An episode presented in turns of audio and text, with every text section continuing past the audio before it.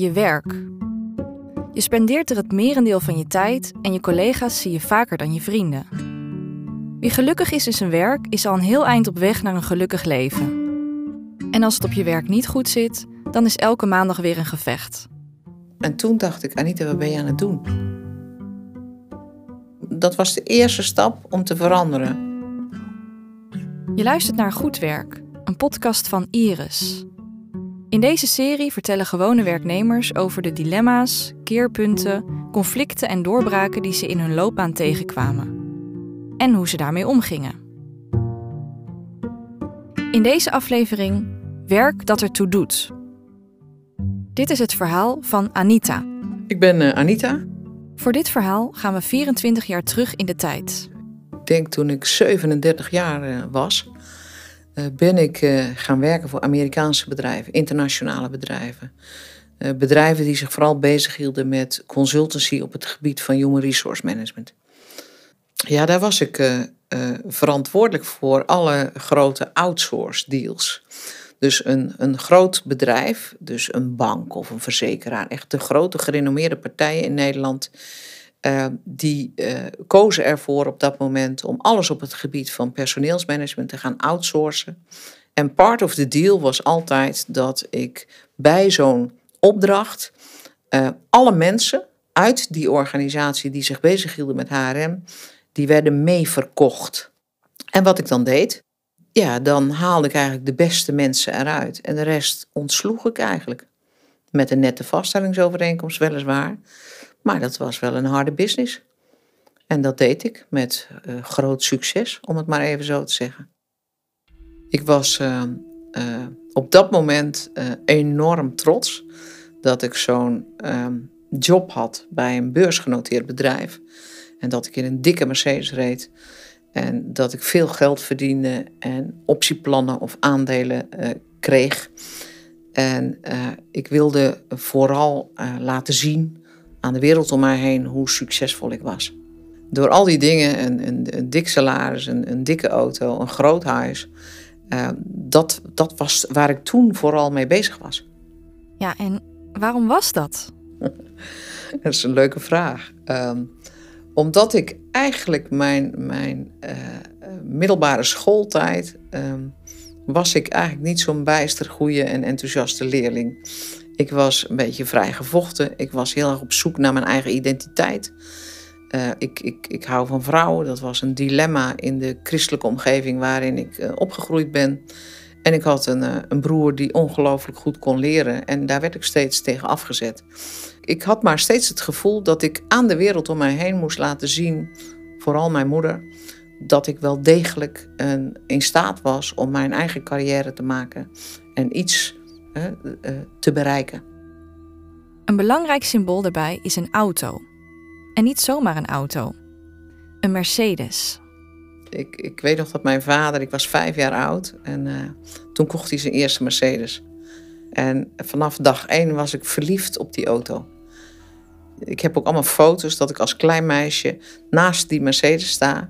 En dat ik echt sta te poseren.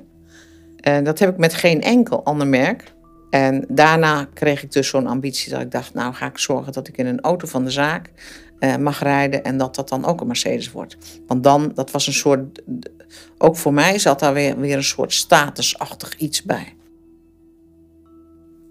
Ik wilde mijn targets halen. Hè? Je werkt heel veel met KPI's in die wereld. Dus ik wilde mijn targets halen en ik wilde eigenlijk overklassen. Eigenlijk meer realiseren dan gevraagd was. Ik kocht steeds grotere huizen. En ik maakte mooiere reizen of zo. En op een of andere manier dacht ik dat het echt in die dingen zat. De eerste keer dat er barstjes ontstaan in die overtuiging is tijdens een opleiding die ze volgt voor haar werk. Daarin krijgen de deelnemers allemaal de vraag, wie ben jij? En dat moest je visualiseren. Dus je kreeg een flip over en dan was het aan jou om aan de hand van tekeningen te vertellen wie je bent. En wat ging ik tekenen? Ik ging Mercedes tekenen en ik ging een huis tekenen. En ik ging een boot tekenen. En op dat moment was ik dat aan het tekenen. En toen zei die mevrouw, Anita, heb je mij goed begrepen? Ik vraag, wie ben jij? En toen dacht ik, Anita, wat ben je aan het doen? Ik ben niet een huis, ik ben niet een auto, ik ben niet een zak met geld, ik ben een mens. Er is iets in gang gezet bij Anita. Dat was de eerste stap om te veranderen. Maar ze zit dan nog steeds in de wereld van de harde business en groot geld. Ja, en toen werd ik ziek. Anita krijgt pijn in haar gewrichten en kan soms moeilijk bewegen. En dat werd eigenlijk steeds erger. Met als dieptepunt dat ze niet meer zelf haar Mercedes kan uitstappen zonder de hulp van haar vrouw, Annemarie. Er volgen allerlei onderzoeken en dan een uitslag. En dan zit je samen met je partner te luisteren. Die meneer die zit op zijn scherm, die draait dat scherm naar je toe. En die laat zien dat die rug vol met tumoren zit. En ik ben dan zo iemand, en dat kwam waarschijnlijk ook door mijn werk, dat ik zei, ja, ze zegt toch altijd, hoeveel procent kans heb ik? Dus ik zat maar te vragen om cijfers, om getallen. En toen zei hij, ja, weet u heeft 30% kans dat u dit gaat overleven. En toen zei ik, oké, ik ga dit gewoon overleven. Want toen zei ik, en ik begon te huilen. En ik zei tegen die man, heeft u wel gezien wie er hier naast me zit? Daar ben ik net mee getrouwd, een half jaar geleden. Dus het kan toch niet waar zijn dat ik nu dood ga? Ik ga niet dood, zei ik tegen die man. Ze begint met allerlei behandelingen. En daar word je flink ziek van. Dus werken is er dan niet meer bij. Als het goed is. In het begin wilde ik, koste wat kost, overal van op de hoogte gebracht blijven. Ik zat mijn mail te lezen in bed en overal. Dus ik was gewoon nog voor mijn gevoel. Was natuurlijk niet zo. Maar voor je gevoel ben je nog actief.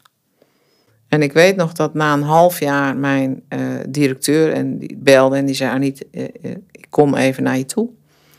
En dat hij tegen me zei, Aniet, we gaan een interimmer op jouw baan zetten. Moet dat? Is dat echt nodig? En toen zei hij, Anita, jij bent ziek. Je moet beter worden. Maar ik wilde dat niet loslaten, want het was ook heel ingewikkeld om een soort van alles wat ik had bereikt los te laten of zo. En uiteindelijk werd ik af en toe opgehaald door iemand, want dan wilde ik wel even op kantoor kijken. En daar moet je natuurlijk helemaal niet komen, want je hebt niks. Je bent nergens bij betrokken, want op een gegeven moment ben je zo ziek dat dat helemaal niet kan. En dan liep ik daar rond. Ja, dan was ik natuurlijk gewoon een soort, ja, een soort trofeetje of zo, een corifeetje. Ik weet niet hoe je het moet noemen. En iedereen was vol liefde, omdat ik een patiënt was. En ik had daar natuurlijk niks te zoeken. Ik had ook geen enkele inbreng meer en ook geen energie meer daarvoor. Maar het was toch heel ingewikkeld om bij jezelf te voelen van, ja, ik kan het niet meer of zo. Mijn fysiek staat niet toe dat ik dit nog kan. Dat vond ik ook met autorijden. Ik had geen kracht in mijn benen, dus ik kon het helemaal niet. Dus die auto werd na 3 maanden weggehaald. Die stond voor de deur. En toen belden ze ook heel netjes op, want het is natuurlijk een auto van het bedrijf. En die mogen zij natuurlijk opnieuw aan iemand geven die erin kan rijden. Maar die auto had ik zelf helemaal in mogen richten, zou ik maar zeggen. Met alle opties en toeters en bellen. De Mercedes wordt haar straat uitgereden. Daar heb ik niet naar gekeken. Ik heb die sleutels gegeven en ik heb wel aan Annemarie gevraagd, is die nu weg? Ja, nou weet je, zo dat, maar dat is, weet je, uiteindelijk ergens in dat proces kom je jezelf wel tegen dat je denkt, oh ja, weet je, Aniet, doe nou even niet zo gek. Je kunt niet meer werken en je kunt niet meer autorijden en je moet slapen en je moet op krachten komen. Het is net alsof je als een vrucht wordt afgepeld tot de kern of zo. Anita neemt rust en dat doet er goed. Het gaat steeds beter met haar. De chemo's slaan aan en de tumoren worden kleiner. En van de chemo's en bestralingen die ze nog krijgt, wordt ze niet zo ziek meer. Ze kan beginnen met reïntegreren op haar werk. Toen kwam ik dus terug in het bedrijf. En het bedrijf is inmiddels verhuisd naar een mooi, prachtig nieuw kantoor. En dan had ik een hele mooie kamer. En daar hadden ze echt die kamer helemaal mooi gemaakt voor mij. En er stond een heel ding van Mercedes weer. Ze hadden me echt verwend om mij weer te verwelkomen. En ik weet nog dat ik toen door de gang liep. En van de ene vergadering naar de andere ging. En dat het toen leek alsof ik naast mijzelf liep en naar mijzelf keek. En ik weet nog dat het voelde alsof ik dat niet meer was. En ik was dat natuurlijk ook niet meer. Ik was niet meer de Anita van voor dat ziek zijn. En ik weet nog dat ik in vergaderingen zat en dan ging het alleen maar over geld en over kengetallen en over een deal. En dan moest ik weer 50 mensen ontslaan. Ik realiseerde me dat ik in dat werk enorm veel geld verdiende door mensen ongelukkig te maken. Een heleboel mensen die soms al wel 20 jaar voor een bedrijf hadden gewerkt, zonder pardon op straat zetten. En of ze nu 20, 30, 40, 50, 60 waren, het interesseerde me niet. Ja, het interesseerde me daarna wel. Dat wilde ik niet meer. Ze is nog niet schoonverklaard, ze heeft nog geen zicht op ander werk, maar ze dient haar ontslag in. Daarna wordt ze beter en ze begint haar eigen bedrijf. En via allerlei opdrachten komt ze bij toeval in aanraking met de uitvaartwereld. Weet je, dat gaat over de dood. En het was heel gek om dat te voelen. Want toen dacht ik, ja, ik heb heel dicht bij die dood gestaan. In dat ziekenhuis zag je ook heel vaak mensen met wie je in een chemocyclus zat. Dan kwamen ze niet meer. En dan hoorde je later dat ze overleden waren. En ik ging nog wel. Ik had het overleefd. Ze maakte overstap naar een vaste baan bij Yarden. En ik weet ook nog dat ik toen dacht, oh ja, vroeger verdiende ik dat en nu verdien ik dit. Uitvaartonderneming, dat zijn niet de banen waar je rijk wordt. Maar uiteindelijk ging het daar ook niet meer over. Ging het er vooral om dat ik dacht, wat mag ik hier mooie dingen doen? Je kunt heel veel betekenen voor mensen die echt afscheid moeten nemen van iemand van wie ze houden. Inmiddels is Anita directeur van de Uitvaartstichting Hilversum. En je kunt mensen echt aandacht geven. En dat is voor mij de essentie van dit werk. Het doet ertoe. Ik ben hier bezig met de natuurbehoud, met bomen, met planten, met vogeltjes, met bijen. Prachtig. Het gaat helemaal niet over wat ik ooit getekend heb. Dat is allemaal bijzaak. Daar gaat het echt niet over in het leven. En de Mercedes? Die bleef. Na haar herstel koopt ze er eentje van 22 jaar oud. Daar heb ik heel lang in rondgereden. En uiteindelijk heb ik eerst een iets jongere Mercedes gekocht. En nog een iets jongere en nog een iets jongere. En uiteindelijk heb ik nu weer een hele leuke Mercedes gekocht. Vind ik ook echt geweldig. Maar het staat in een totaal ander perspectief dan vroeger.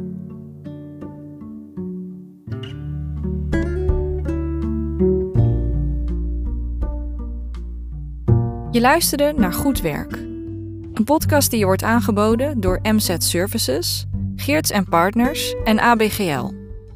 Samen zijn zij Iris.